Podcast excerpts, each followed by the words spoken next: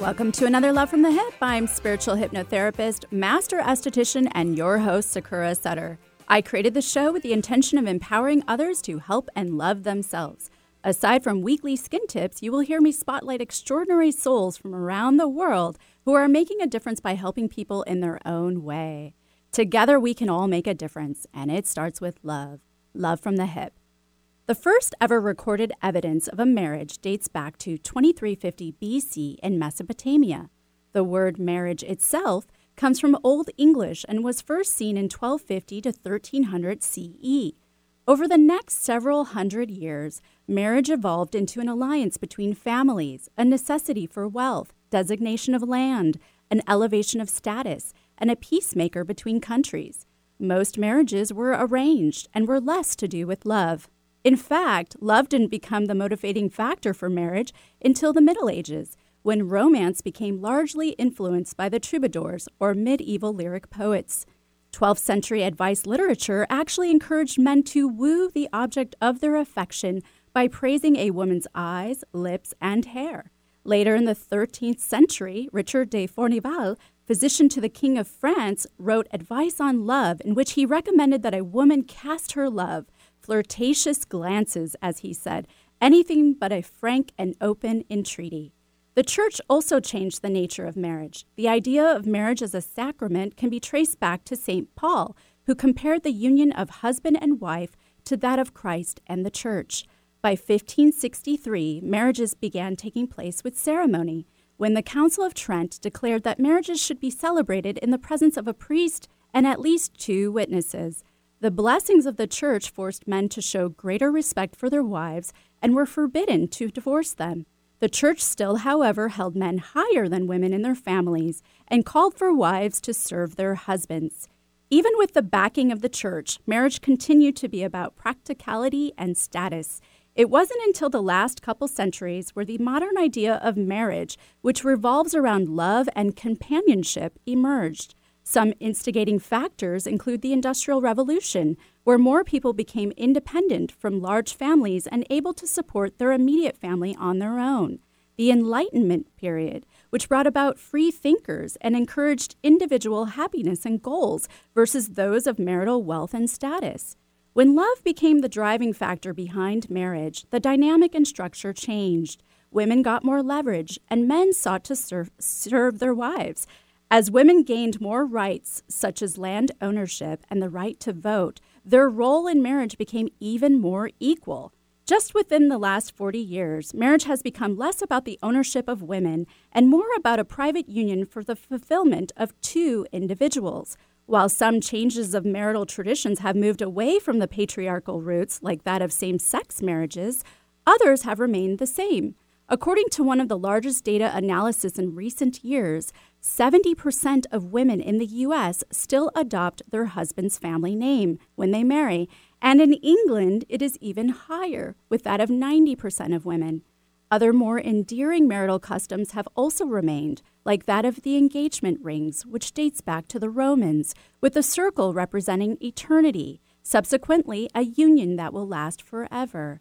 At one time, it was also thought that the vein of the nerve on the left ring finger ran directly to the heart, validating the love even more. Throughout our history, marriage has been strongly influenced by social events. After wars and the Great Depression, marriage was on the rise. Now, with the option of domestic partnership, women having a stronger presence in the workforce, and even being a child of divorced parents, marriage has declined. In 2019, the marriage rate in the U.S. stood considerably lower than that of the 90s. As a matter of fact, over the last 18 years, the national marriage rate has fallen by 20%, with most of the decline concentrated in the southern states. The American Family Survey suggests that the marriage rate is falling and will keep falling. And unfortunately, COVID has not served most couples well. According to a major news survey conducted by the American Family Survey, released at the end of 2020, not surprisingly, the pandemic has put a lot of stress on married couples, both financially and emotionally. Data from states across the U.S. show a decline in marriage licenses, with Hawaii down 18%, Florida down 17%, and Oregon down 8%, for example. This survey also measured the amount of sex married couples were having during COVID. And shockingly, despite the increased to- togetherness, married couples' sex frequency did not dramatically increase. Although, interestingly enough, single people reported an increase in this department. The good news, which came from the survey, was that 51% of married couples reported that the pandemic deepened their commitment to their marriage, and 58% of married couples also reported that the pandemic made them appreciate their spouse more. Of course, the number one factor for stability in a marriage during COVID was financial stability. And with the economy opening back up, employment on the rise, and employers returning back to normal, this could provide that stability to those rocky marriages, and in turn, we may not see such a big rise in divorce as predicted. Today on Love from the Hip, I am excited to have Stacy Bartley on my show. Stacy is a certified divorce mediator and international relationship expert. Plus, Stacy is the host of Love Shack Live here on KKNW. She will share her wisdom on marriage, relationships, and love. Plus, we will open up the phone lines later on the show for your relationship questions, so don't go anywhere. The passing of our loved ones always proves to be very challenging, but can be met with ease when working with someone who can hold space, compassion, and especially someone who works across the veil. Allow Sakura Sutter, multidimensional channeler and intuitive medium, to be your spiritual guide with the other side. No matter if you choose to communicate with your transitioned loved ones to help you with the grieving process, or connect with spiritual, galactic, and other light beings to explore and dive in more on your spiritual path, Sakura can assist you. Not only does Sakura channel insightful messages, but she also incorporates her metaphysical tools to help you move through blocks and unprocessed emotions and feelings, providing you with a closure, relief, and new mindset to move forward. So don't hesitate to take your first step towards healing so you can start living your life once again. Remote sessions available. Contact Sakura at sakurasutter.com. That's S A K U R A S U T T E Taking care of your body's largest organ can be difficult, but not for Esthera Skincare Mist. This topical skin spray supports your skin's own natural healing defenses. Esthera Skincare Mist is a light misting spray, free of parabens, alcohol, toxins, and fragrance. This all natural topical skin spray will take the woe out of your skincare worries without clogging your pores. Irritation, inflammation, redness, post procedure sensitivities? No problem. With Esthera Skincare Mist, you can continue about your day without the skin dismay. Acne, rosacea, psoriasis, sunburns, rashes, and fungus? Don't let these skin concerns inconvenience you. Instead, let Esthera Skincare Mist allow you to be happy in the skin you're in. Available at Sakura Skin and Mind. Learn more at estheracare.com. That's E S T H E R A care.com.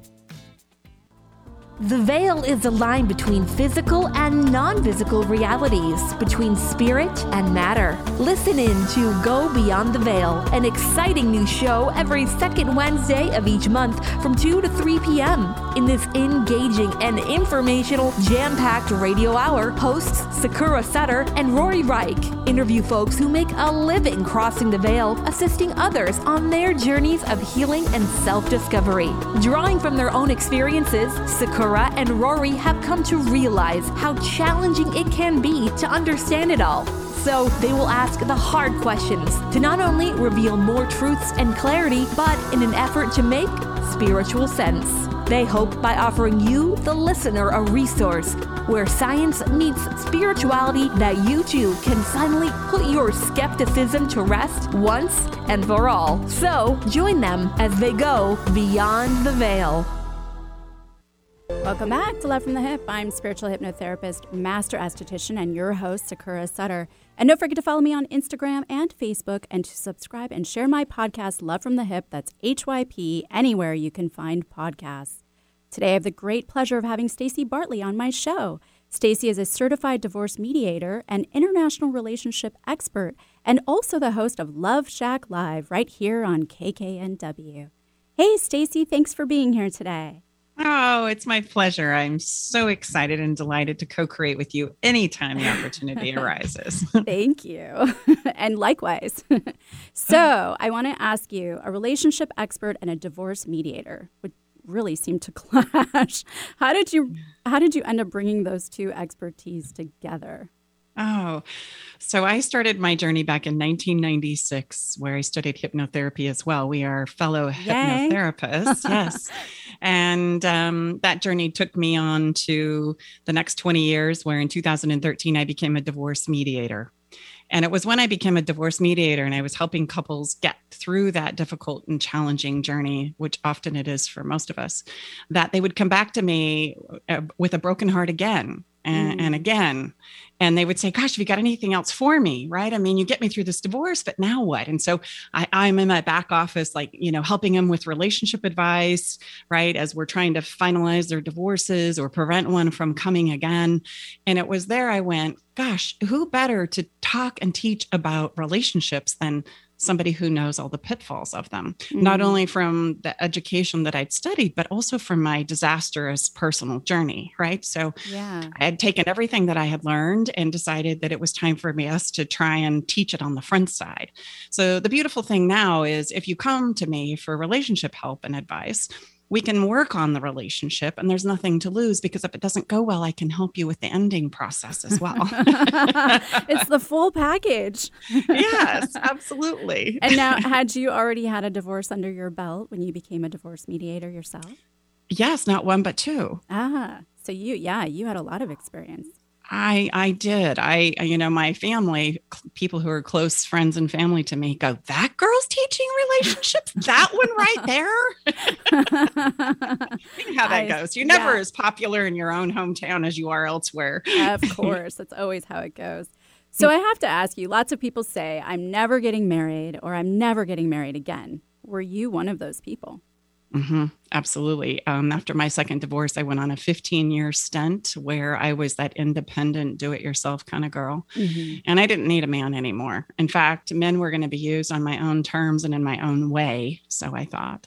And it was only because I had had a wonderful spiritual experience as a 14 year old girl that I was stopped dead in my tracks from continuing, probably to this day, with that right uh, mentality and that positioning in my own life. Hmm. Um, Tom, my current husband, I saw him as a 14 year old girl on my porch at my sister's wedding and i i looked up as he was stepping out of a car not knowing who he was or not knowing anything about relationships and thought man, if I can find a guy like that someday, uh-huh. that would be amazing. And and so as as wonderful fate or Gus or whatever we want to call that spirit that aligns the planets and helps us and challenges us in every way possible to become who it is we have the capacity to be. I'm thankful to say that in 2010, I got a call from a brother in law who said, Hey, I want to connect you with my friend that you don't know in California. And little did they know I had been tracking him for five years. you mean stalking him? yeah, that's what his story is. Uh-huh. He says she was stalking me. wow. Yeah, that's full circle. So yeah. now you had also mentioned to me early on that um, there was a situation that occurred, right? Because he actually wanted to get married right away. Is that how it went? There was some mm-hmm. contract that happened. And could you tell us more about that? Yes, there was a contract. So as Tom appeared in this opportunity for us to connect, and um, our relationship started to take on some velocity. Like you had that realization in relationships where you think, gosh, there really is something here. Isn't mm. that interesting?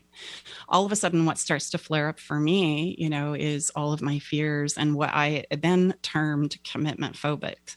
So, all of my phobias about I was never going to marry again, and, and I was never going to go down that road, and I was never going to give my heart away. It was going to be done on my own terms.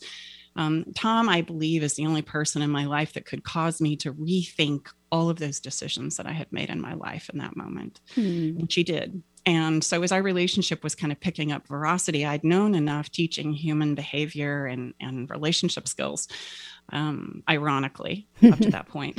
right. You had all the tools. I had all the tools, mm-hmm. and, and, I thought, boy, I, I've got this whole thing figured out little did I know that I, um, my own fears were going to kick off. And I know that relationships are either growing or dying. There's not really any holding them in neutral, uh, just like other things that we create in our lives.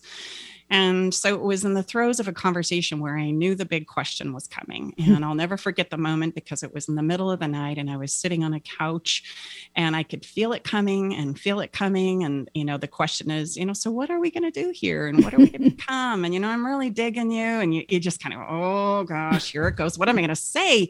And uh-huh. to break the tension of my own anxiety, I just blurted out, okay, okay, okay. How about a lease option contract for love? Like that's it. That's all I can give. That's all I can do. And like lease it, to own. yes, yes, yes. And like we can get out, right? We can get out of it if it doesn't work. And no harm, no foul. We'll just part friends. Everything's uh-huh. good. Yeah. And we laughed about it. Um, and then Tom said, Hey, you know what? Wait a minute. Say that again. And then he goes, You know, Stace, I think that's a really great idea. Why don't you create us one? And so I did. I, I took everything I'd known at that point in time and everything that I thought would help me ease my own fears and insecurities. And I drafted us up a lease option contract for 30 days. I thought that's long enough, right? Uh-huh. We're going to get all in for 30 days and let's see what happens. Right. You know, do I still like you? Do you still like me? And after the 30 days, um, I was like, man, that that's really awesome, right? As we're kind of starting to understand the principle of like teaching each other how to love each other best. Mm. We're having the difficult conversations that we don't typically have in relationships, which is what doesn't work for me and, and what doesn't work for you. And I'm in a place where I can hear it. And so then we did 90 days, and that went so famously wonderful that I locked him up for five years. I did a five year contract. and what I realized that was profound in that moment wasn't that I was afraid of commitment. Uh, and I know now that we as human beings, we're not afraid of commitment. We long for it. We yearn it. We want that experience of being deeply connected to another human being. Mm-hmm. What terrifies us is our ability to navigate through the inevitable changes that we know are coming, mm-hmm. especially if we've been in relationships prior. We know things are going to change. Right. We know that right? You're going to lose a job, or we're going to have financial trouble, or gosh, the kids have come now, or uh, our parents, our exes, our there's so many caveats there that we know are going to change us as we grow into the people that we have the capacity to be. And we never talk about how we're going to navigate through that. Right. It's just supposed to be this stagnant moment in time that you just kind of hope and pray things continue to go good. exactly. And so by setting those little milestones, that really helped you to work through that. Now, was he working through his own stuff too at the same time? Absolutely. And yeah. and it was a framework that I still use to this day. Of course, it's been refined over the last decade. Mm. Um, it's been refined again and again and again as, as couples, um, people who are going through divorce, as well as couples who are trying to rebuild their relationship or starting out in a new relationship. It's a great framework for all of those places because it continues to support you in having the conversations that matter most. That's wonderful. So aside from having that framework, what would you what what would you say to people that are saying I'll, I'll never get married again? What's your advice? Yeah, well, there's a reason why. And I think there's no right or wrong answer there. Mm-hmm. Whether we marry or don't marry isn't the question. What terrifies us about relationships and from getting all in and committing to another person is the conversation I feel that we need to have. And it's not going to be for everybody, which brings me to the point of writing my book called Have You Noticed Marriage is Dead? Mm. Um, which we're going to get into now. yeah, yeah. So it, it's not about the conversation of trying to enroll you into considering marriage or not considering marriage. It's about where are you in this relationship journey? And let's just begin there. Right. And do you match the other person, right? Is instead of forcing them to have those same beliefs. Yes, exactly. Well, if if you force somebody into marriage, I can tell you right off the right off the bat, it's not going to go well. Right. Right. They they might acquiesce for a moment, but then yeah. you know if they're not truly choosing in, and we could say that not only about relationships, we could say that about you know treatments of all sorts, getting help mentally, emotionally, physically. Mm-hmm. We could we could say that about a lot of things. If we're forcing somebody into something, chances are they're probably not going to be all in, right? And they're not going to get a lot out of it. Right. So Tell us about your book. So, why do you say marriage is dead? Because it's no longer um, a vehicle for us to create the long lasting relationships that we're hoping for. It, it used to be for all those reasons. I loved your monologue, by the way, Thank historically. Um, when it was about money, when it was about transitioning lineage from lineage, when it was um, deemed unholy and unworthy to divorce through the Pope. Um, right all of these things um, have kind of fallen by the wayside as we have evolved as a human species. And we're finding now that in our culture of love, as we've stepped into wanting it to be a fulfillment of two people, of wanting it to grow and expand who it is we have the capacity to be, no longer can marriage be used as an obligation tool to keep people together. Mm. That's what's falling away. Okay. So, so the definition is changing. Absolutely. It's not that you don't believe in a happily ever after, correct? correct. Okay. Well, yes, yes, yes. And then and then we can go into that. Um, happily ever after is what, right? What does right. that mean? That you don't feel pain, that you don't ever feel uncomfortable, that you don't ever get upset. You know, that that's to be debated. What is happily ever after? Mm-hmm. Um, which is a fun conversation. Yeah. you want to go there? Yeah, let's go there. Let's let's do it. um one of the things that we talk about extensively in in the book is we we do a bit of history just like you did for the listeners and for the reader. And then we step into what is pain because pain is the thing that keeps us from wanting to get all into our relationships. Mm. and pain is one of those things it's inevitable in life. It's this piece of our navigation system that I like to call our emotional body and we have an, um, an, emotional body and a physical body. And these two things together are our navigation system. And the unfortunate thing for us because of reasons we don't have time to go into today um, we have been robbed essentially of really connecting and owning our emotional selves. Yeah. Which and you and I talked about on your our last show together. Yes, on yes, your show, Love Shack Live. Yes, yes and um, and it's time for us to regain you know the use of that navigation part of ourselves that we all have. And as we do we're going to be able to become more actualized aware stronger more capable um, and essentially gain the ability to become what it is we have the capacity to be. Yeah. and i believe that that's what relationships are really for. Um, if you don't believe me, just get into a relationship and watch how your personal growth gets put on steroids. I can attest to that. yeah. Yeah. It's it's inevitable that all of our fear in our, our insecurities, our fears, um, we have to re-identify who we are and who we can become and what we're doing here and why is this person showing up and why did they say that and do that? And all of a sudden we just get a lot more of all the good stuff and, and the challenging stuff as well. And that's not a bad thing. Right. You know our our pain is something that is an important part of what motivates us to grow. It, it, it's what encourages us to consider things that we wouldn't be willing to consider otherwise. And we don't talk about the gifts of emotional pain very often. Um, so, you know, it, it, needs to be embraced and understood as a, a, huge part of our navigation system that says, uh, hello, I need your attention. Like right. you're going in the wrong direction. This yeah. is not going to work for you. And right? largely, like you said, it's largely instigated when you enter into a relationship or even a marriage. So, do you think by changing the idea of marriage or changing the definition, whereas we're actually making a conscious choice, right, to choose this person, that there will be less divorce and maybe less bad stigma around marriage? Um, I'm not so sure that there will be less divorce or, shall we say, breakup. Right.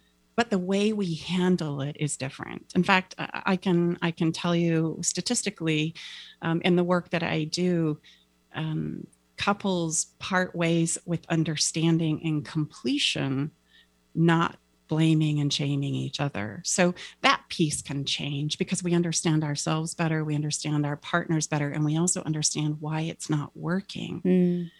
And that that's there's got to be some some peace with that, right? right? And if and if that happens, then we're we're left complete to try again. As I like to say, why is it we only count the years marriage when it comes to our relationships. Why is that the significant thing that we tend to focus on without realizing that every single relationship you have ever been in or will ever be in contributes to your understanding and mastery of love and relationships. Yeah. Like we practice it just like we practice everything else. So right. when shall we start counting? Right. And mastery yeah. of yourself too, right? Knowing yourself more through each relationship. Would you agree? Absolutely yeah. that's that's the that's the game right that's right. the get to in the whole thing mm-hmm. and i can't do it on my own i need someone to dance with me in order to see myself mm.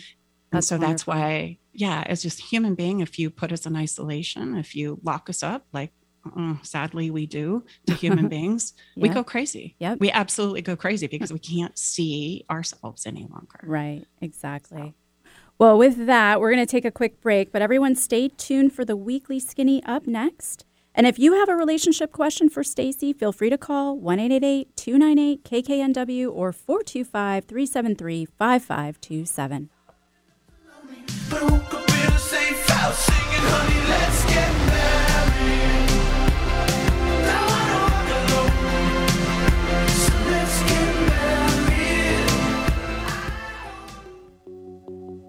On this weekly skinny, I would like to talk about toasted skin syndrome or hot water bottle rash or erythema ab igni or EAI. Its Latin definition translates to redness from fire, and rightfully so, since EAI is caused by chronic exposure to infrared radiation or low levels of heat. This mild red rash, which resembles a fishing net or lacework, appears on the skin and may be accompanied by mild itchiness and also a burning sensation. Historically, EAI was common only among blacksmiths and bakers, but as sources of heat have become more convenient and readily available, incidences of EAI have increased. Some of the sources of heat which cause EAI include hot water bottles, space heaters, heating pads, furniture with built in heaters, including your car seats, and infrared lights. There have even been cases reported from resting a laptop directly on one's thighs from the laptop heater.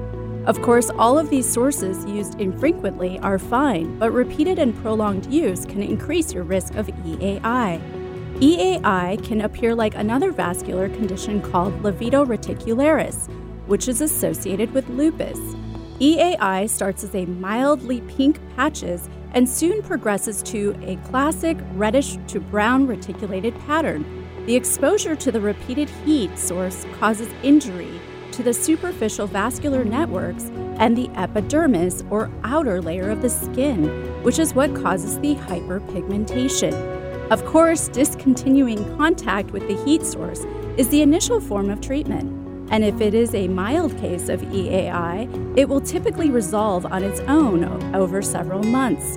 With more severe cases, EAI can persist for several years. And if the lesions are bothersome, doctors will typically prescribe a form of retin A as well as laser therapy. In a few rare cases, cancer has been reported to arise from EAI, hence why a dermatologist may choose to monitor and biopsy if needed. Erythema ab igni, another example of what can happen to your skin with too much of a good thing. Hypnotherapy helps you discover and explore deep, sustainable life changes. Let Sakura guide your communication with your unconscious mind. Rid yourself of negative behaviors, fears, pains, and emotions. Weight loss, smoking, childhood trauma, chronic pain, and much more can be addressed. Begin healing now. Learn more Sakura skinandmind.com. S A K U R A skinandmind.com. Bring out the healthy way of thinking you didn't know you had.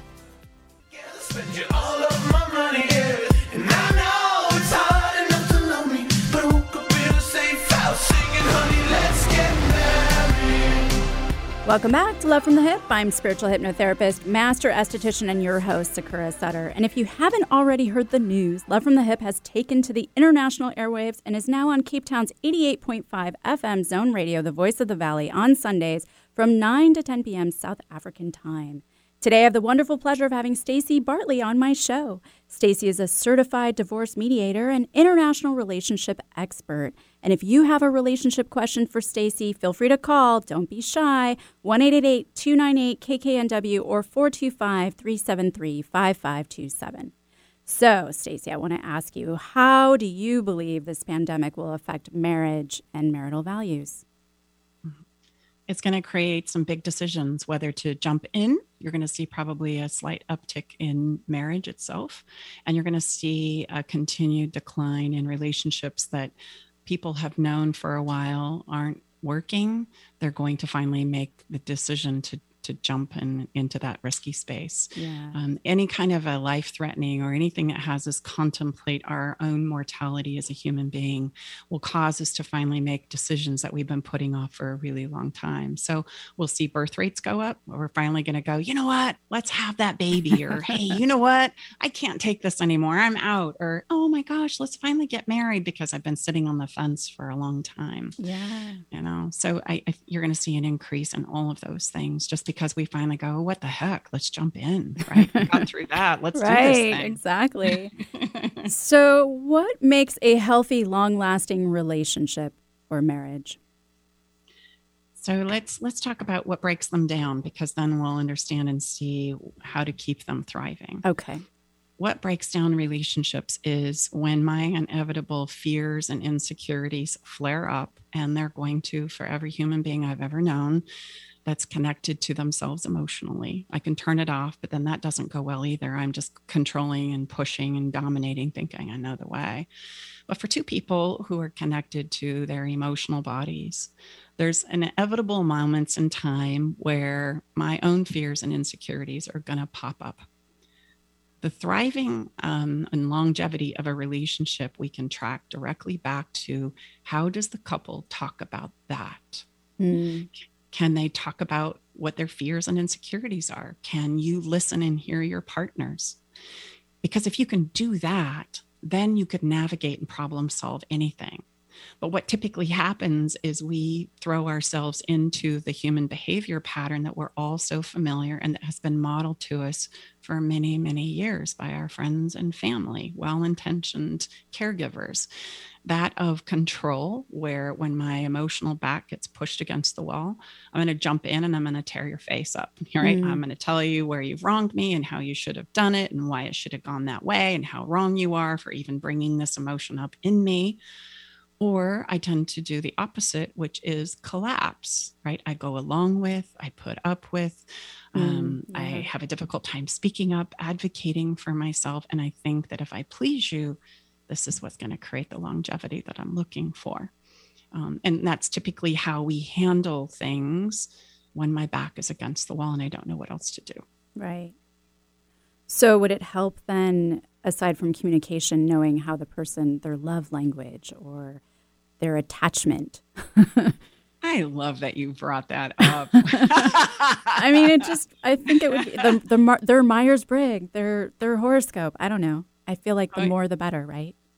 Well, and I want to just impress upon the listeners that those are all really great things. But when push comes to shove and we're having a fight, do I pull them out and use them? Are they effective in navigating me through difficult conversations that are inevitably going to come up? Mm. Does it matter that I know your love language then? Is a gift going to solve the problem? If I run out and take out the trash and give you a little act of service, is it going to help us through this? Right? Is knowing that you're an NFJ, is that going to solve my problem?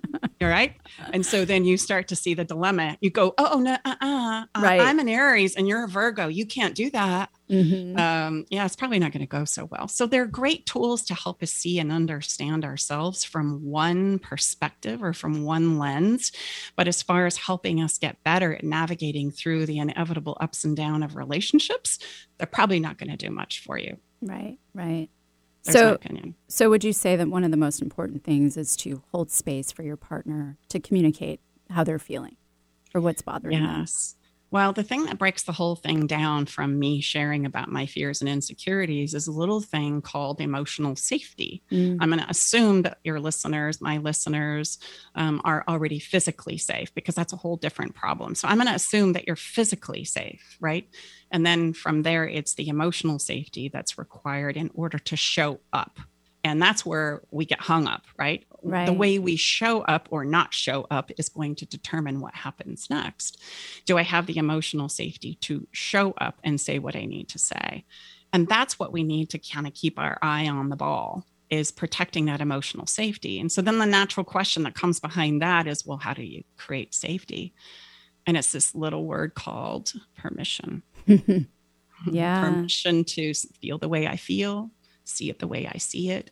And if I want the permission to do that for myself, then by nature of that, I need to give that permission to you too. Mm. And that's where we'd better learn how to do some emotional weightlifting because you're just probably going to hear some things that are going to be tough to hear. It's going to probably bring up some emotions you're not going to know what to do with. And that's something that we need to develop. Right. That's something like you got to do an emotional push up in order to do better with it. yeah. Well, and unfortunately for men, I mean, it's been historically, it- it's been hard for them to express their insecurities and their feelings and their emotions. So I would Mhm. imagine they don't come out so nicely when they finally do for a lot of men. Well, and and because it is something that's developed in practice, the, the analogy that I love to do that, I'm so glad you brought that up too, because men are at a deficit emotionally. It's just societally not been an avenue that they've been able to hang out and practice a lot in. Right? Right. You don't see a bunch of guys like sharing problems and problem solving what's going on in their lives. You No. know, as they share the deepest parts of themselves, not because they're not capable. It's just not developed. Right. and to, to help women wrap their head around this right what men are good and the the avenue of life and society that has been given to them is the physical the physicality like the physical expression. They're going to you know push each other around play some sports you know talk about you know their bodies. They're going to talk about sex and intimacy much easier than females.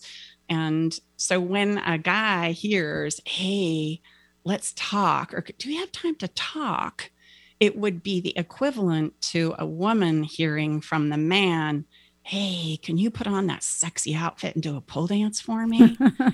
and everybody goes, "Uh, uh, uh, Right. I, look at the time. not because as human beings, we don't have the capacity to do both. We just not develop the capacity to do both. right. So is there a tip that you have for couples navigating through this? Yes, you you the emotional weightlifting piece is take a pause. If I could tell you anything before you jump in or you catch yourself reacting emotionally to something, just take a pause and let the emotion kind of catch up with your thinking. Hmm. The thing about our emotional bodies is they travel so fast. Like I can be flooded with emotions in nanoseconds, and it's too much information for my brain to process. I'm not going to understand it. I can react, but I'm not going to understand what's just happened. And for that reason, that's why the afterthought always makes a lot more sense than the initial reaction because everything's had a moment to kind of catch up, right? Right. exactly. Why did I say that? Why did I do that? Oh, I should have said that. Why didn't I? Yeah. Just take the pause, you know, and it's- it's that- digest. and let it settle in for a minute and then step out to say what you want to say. So, on the flip side of what, you know, as far as making mistakes when it comes to love and relationships, when would you say uh, a relationship is fully, is truly done? There's just no working at it. the minute that somebody or both people are breaking down. So, you know, there's the, the, we talk about in my work the distinction between breakthrough and breakdown. Breakthrough means, okay, this is really challenging me, but we're getting better. I'm feeling a little bit better. I'm feeling hopeful. We're working at this. I see, all right, we're doing, I, I'm feeling good about it. Breakdown is I'm breaking down. I'm breaking down some more. I'm starting to have physical challenges, mental health challenges, right? I know in my heart that this is not going well. And then it becomes a question of if I can't turn it around and start feeling a little bit of ease, like- we're going in the direction towards breakthrough, then it's probably best for me to, to let go of it, right? Hmm.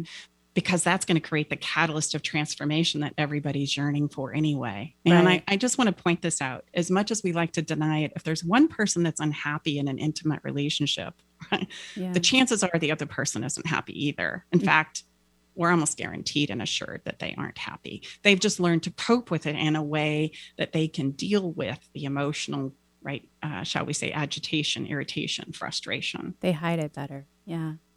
Well, or I've learned to work or take care of the kids or volunteer or Right. shop or create something. and that distracts me from my unhappiness in the relationship. Right. Mm. So one person's acutely focused on the despair in the relationship, and one person is completely checked out and got involved in something else. So they're like, what's the problem? I mean, Right. Yeah. you're happy, right? Uh-huh. You hear about that a lot. So, Mhm. how long do you think it takes to heal from a relationship? You know what it's it- that's like saying how long does it take you to heal an illness or a cold or the flu it's Yeah. the same it's going to be very dependent on the person and how much they care for that, their bodies, their own chemistry, their own mentality. There's lots of things that filter into that. So there is no given time. Um, what's important is teach a person what that time frame is for them. And the benchmark that I'll give to our listeners today is when you come out of a relationship and you have an inkling all on your own that goes, you know, I really want more, then that's the time to step in. Mm-hmm now no judgment too to those who jump around for a minute because sometimes we need to know that we're still lovable and that we're still capable of relationship right? That i'm still sought after that i still have something to offer. And i won't know that if i don't have a little bit of experience and contrast to reassure me. So when i jump from relationship to relationship that's really what i'm doing. I'm saying am i lovable? Am i beautiful enough? Do i have something to offer? Do you like me? Yeah. Now i'm going to have to expand beyond that in order to create a sustainable relationship but that's why we jump around and right. we go, oh, you should wait half the term in the merit. Well, who says? Who made that up? It's just it's an opinion, and I would encourage people to to let themselves be their own guide of when they're ready just like it's my job physically to to know when my leg that's been broken is stable enough to hold me up nobody can make the determination right yeah yeah exactly i like same, that same same emotionally so you had said, you know, with one person's not happy, chances are the other person isn't either. So would you say that every person we pair with is also a reflection or maybe a matched frequency to us?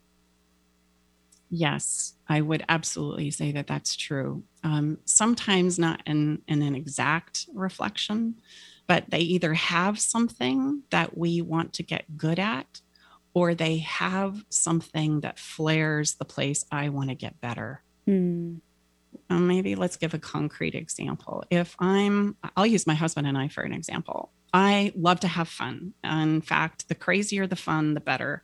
And my husband is very much a stable, like kind of, okay, let's take a breath. Let's think about this. You know, he's the one that kind of keeps my feet on the ground. Right. When I first met him, it was his stability that I loved and admired the best.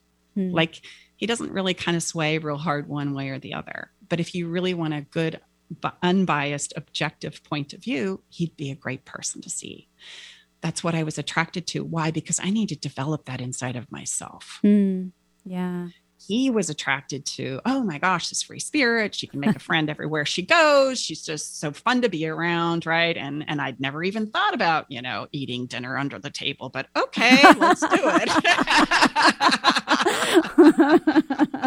That's awesome. hey, I like that girl. I want to be around that girl. What does he need to let, you know, he needs to learn how to let go and ease up from time to time, take mm. a breath, not take life so seriously. Yeah. Absolutely. And there's all kinds of layers of, of places where we want to grow and get better. And so we're naturally attracted to the people that we feel like can teach us or show us that right? Or bring out that aspect of us when we're around them. Yeah, I like that you shared that. Thank you. And with that, we're going to take another break, but everyone stick around for more Love from the Hip. The passing of our loved ones always proves to be very challenging, but can be met with ease when working with someone who can hold space, compassion, and especially someone who works across the veil. Allow Sakura Sutter, multidimensional channeler and intuitive medium, to be your spiritual guide with the other side. No matter if you choose to communicate with your transitioned loved ones to help you with the grieving process, or connect with spiritual, galactic, and other light beings to explore and dive in more on your spiritual path, Sakura can assist you. Not only does Sakura channel insightful messages, but she also incorporates her metaphysical tools to help you move through blocks and unprocessed emotions and feelings, providing you with a closure, relief, and new mindset to move forward. So don't hesitate to take your first step towards healing so you can start living your life once again. Remote sessions available contact Sakura at sakurasutter.com. That's S A K U R A S U T T E R.com. I want to take a minute and invite you on over to the Love Shack.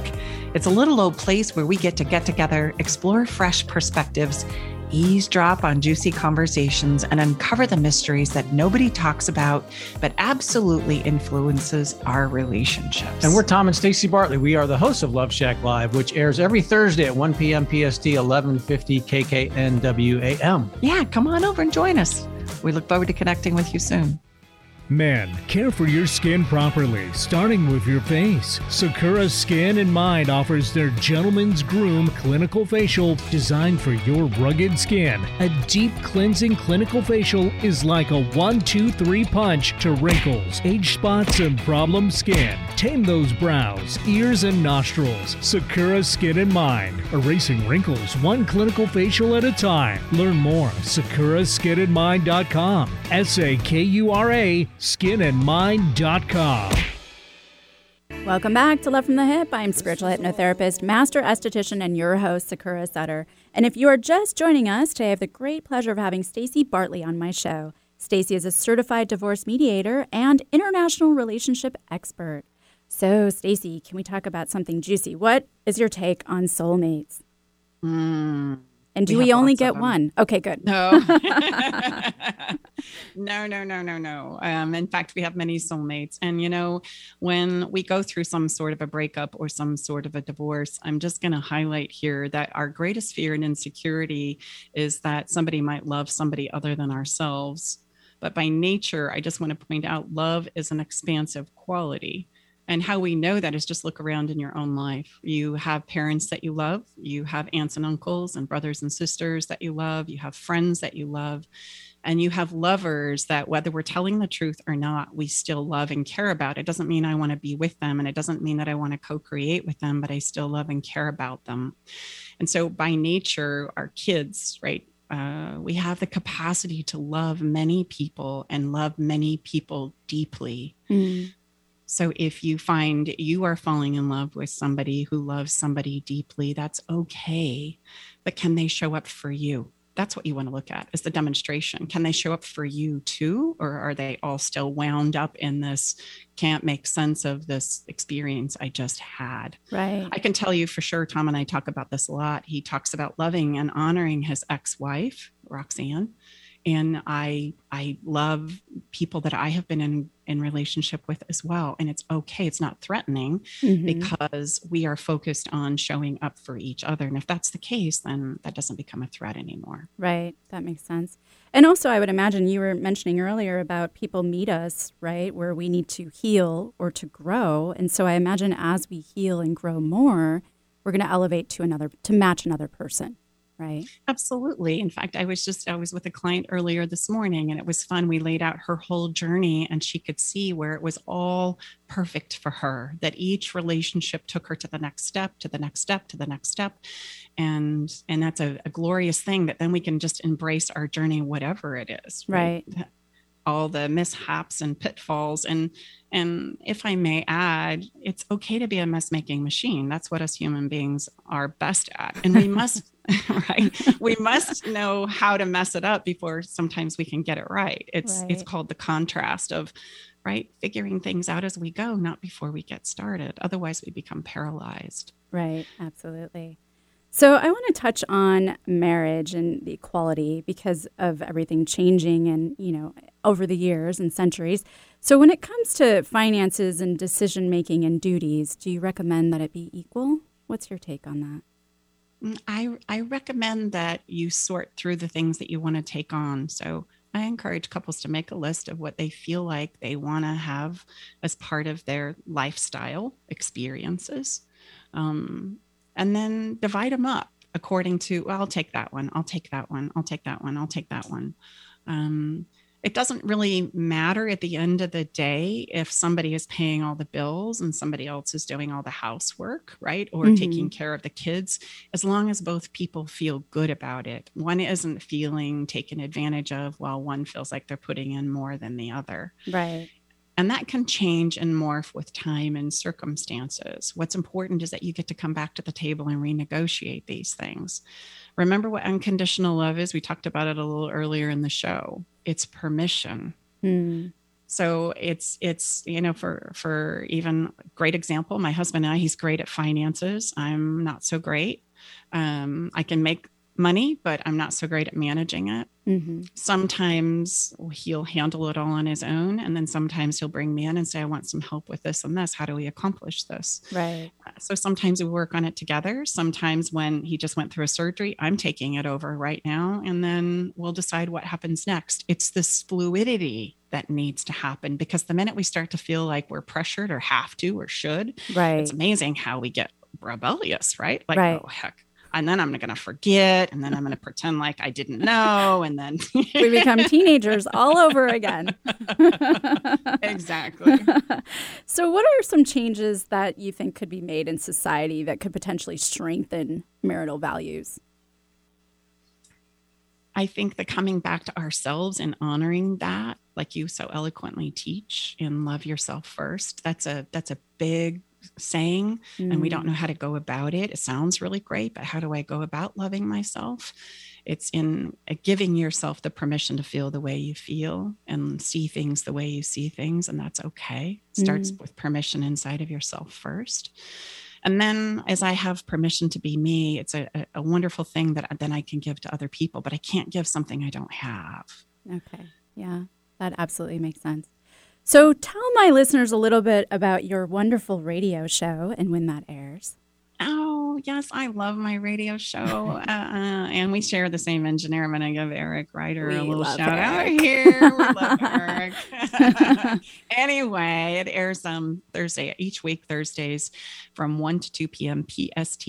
And the name of the show is Love Shack Live. And if you want to Google Love Shack Live Show, it'll come up. And what are you talking about on your shows? We talk about juicy conversations, everything related to love, sex, and relationships. And we have wonderful people like you on the show.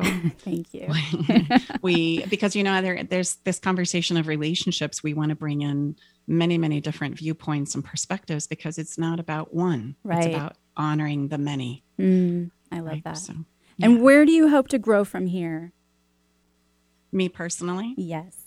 Oh, that's a wonderful thing. I would like to get to a place where I could learn to sit still better because I'm I'm a, a go go do do figure it out kind of girl. Um, it's it's been a real struggle for me to learn, and, and writing the book has been the highlight of this. Sitting down long enough to put words on a page, and then go through all the self doubt of who am I to write a book? Who am I to put these words on a page? Who am I to say these things? Has been a really big growth challenge for me. It's been really good for me. and you know, doing the show, right? I mean, and just just doing things that are outside of your comfort zone are always places where I'm looking to grow. And sometimes I'm really good at it and sometimes I collapse in fear and say tomorrow's good. well, we're only human, right? so, exactly. how can my listeners find out more about you? Uh, the easiest way to just go to my website, stacibartley.com. And the only thing you need to get right about what I just said is the first name, which is S T A C I. So stacibartley.com. Wonderful. Well, I really appreciate you being here today. Oh, it's been such a pleasure. And like I said earlier, anytime I get to co create with you, I'm in. Just know that. Yay. and Eric. Yes. All right. Well, thank you. And thank you to Eric, our amazing producer, KKNW, KBKW, and Zone Radio, and most of all, you, the listener. You can find me at sakurasutter.com. Really love the show? Don't be shy. Drop me a line at sakura at lovefromthehip.com. Tune in next Wednesday for another episode of the Conscious Coaching Hour where we will be discussing anxiety. Stay kind out there, stay true to you, and don't forget, make self love contagious. Go ahead, I dare ya.